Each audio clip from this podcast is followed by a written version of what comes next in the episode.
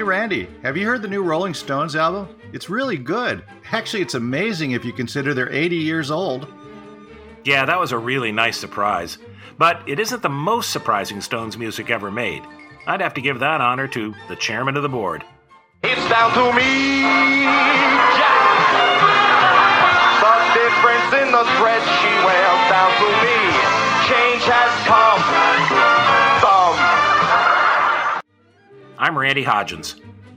And I'm Steve McClellan, and that was actually Joe Piscopo channeling Frank Sinatra in the early 1980s as part of the cast that saved Saturday Night Live from cancellation. But let's start at the beginning.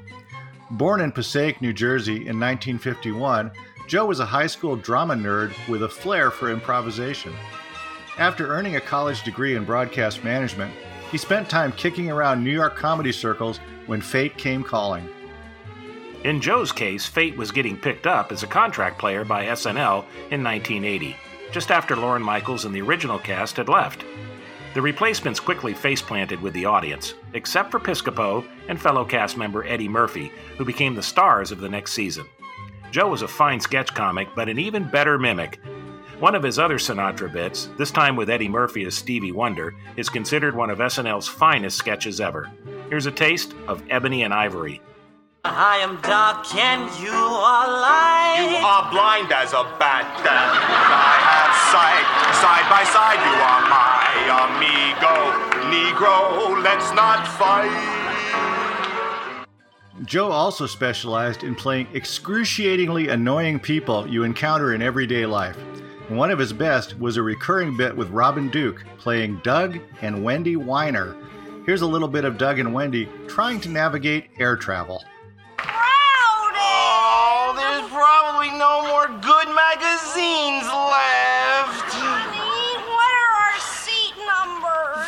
32 B and C. Oh, here they are, honey. Oh, oh, honey, but I wanted to sit in the no smoking section.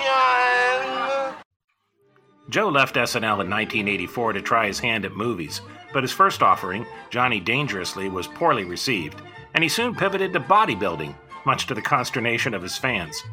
Later, he put down the weights and developed a touring nightclub show centered around his musical impressions.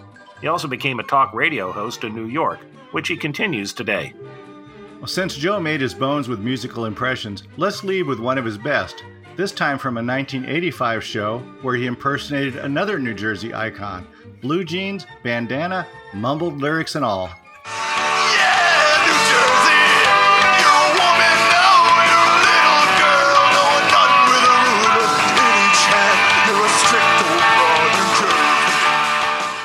You can find out more about Joe Piscopo and all our comedy legends, including video clips and extended audio cuts, at laughtracksradio.com.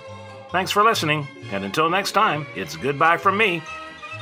And it's goodbye from him. Goodbye, everybody.